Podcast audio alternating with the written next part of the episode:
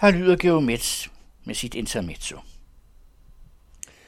En fri mand er en, der ikke forhindres i at gøre, hvad han ønsker.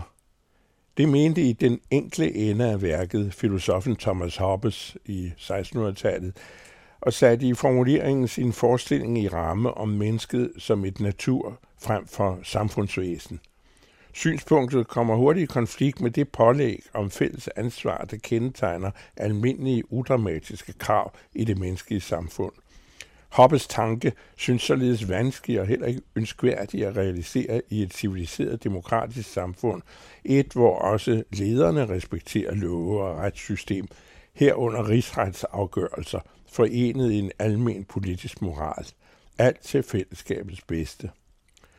Hobbes fordring sættes ikke desto mindre som ideal for det friborgne menneske i modsætning til eksempelvis den slavementalitet, som tidligere få Rasmussen kreativt hævdede danskerne før hans tid som statsminister var underlagt i det fredsommelige danske velfærdssystem.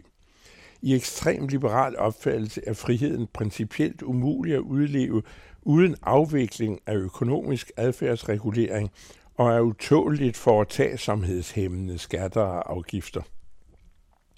Det frie menneske, som Frank Sinatra kronede i sangen for den amerikanske drøm, gør tingene my way, uden at bekymre sig om, at den måde måske har en tilbøjelighed til at forhindre andre i at gøre tingene på deres. Skilleriet af nybyggeren, der hugger træer om kul til sin bjælkehytte, æder det, han nakker i skoven og pilker i floden, og i øvrigt behandler indianere og naboer, som det passer ham, lever i bedste velgående i markedsduelige film og serier. Fænomenet The Self-Made Man, tillagt USA's udenrigsminister Henry Clay i 1850'erne, er set som idealet på den liberalistiske eller libertarianistiske drømsrealisering i hårdt arbejde, rå beslutsomhed og ikke nødvendigvis noble metoder.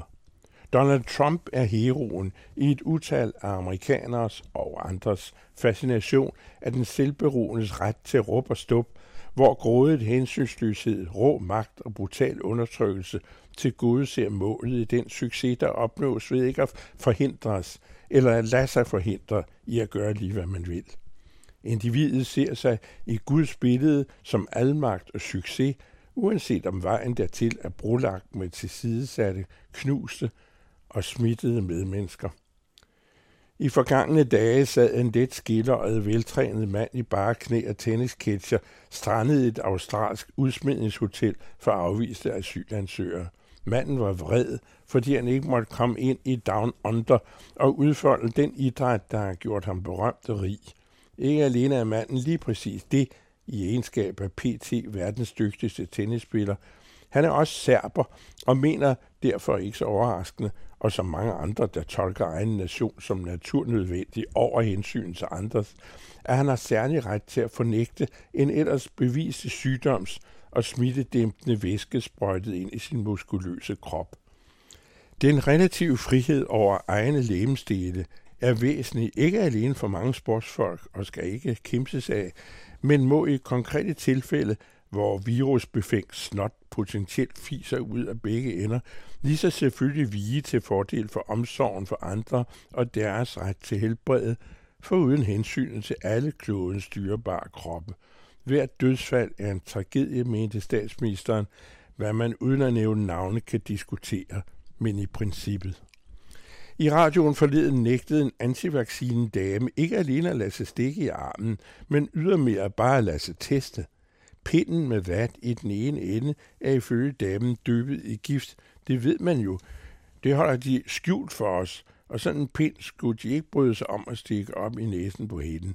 Hun insisterede på, at coronaen er løgn, samt på friheden til at undlade at gøre, hvad samkundskaben og det demokratiske kollektiv har besluttet for at imødegå den nymodens pest. Alle lider som radiodamen under pandemiens trængsler. Alle vil have normalen igen, så de, der har lyst, kan gøre alt, hvad de andre ikke skal blande sig i. Men damens egen frihed var mere værd end andres sygdom og død, ja selv hendes egen. Argumentet var for så vidt enkelt, og som talt ud af den vrede serbers mund, Jeg er jo ikke syg. Hvorfor skal jeg så have sprøjtet, hvad jeg ikke ved, hvad er, ind i mit rene, ukrænkelige indre? Friheden kan unægteligt være retten til at afstå fra at handle rationelt og følge sunde instinkter i et uangribeligt sundt leme, der alene i kraft af denne er troværdige, men for tiden ikke helt sædvanlige tilstand, føler sig naturligt beskyttet mod angreb fra den morderiske virus, der jo er ligeglad med Thomas Hobbes. I så fald er den mening nærliggende, at den satans syge er et snedigt anslag mod borgeren fra statsmagten, fra Sundhedsstyrelsens direktør og fra Bill Gates. Henvendt til nægterne, et eller andet sted inspireret af de mest hårdnakkede liberalistiske debattører, de er dem, der ikke tjener penge på medicin, er blot at sige med Nietzsche, den som følger uviljens ufrihed er sindssyg, den som benægter den er dum. Geomets med Intermezzo. Hver uge kan det høres her på den anden radio, og hver fredag kan det læses i Information.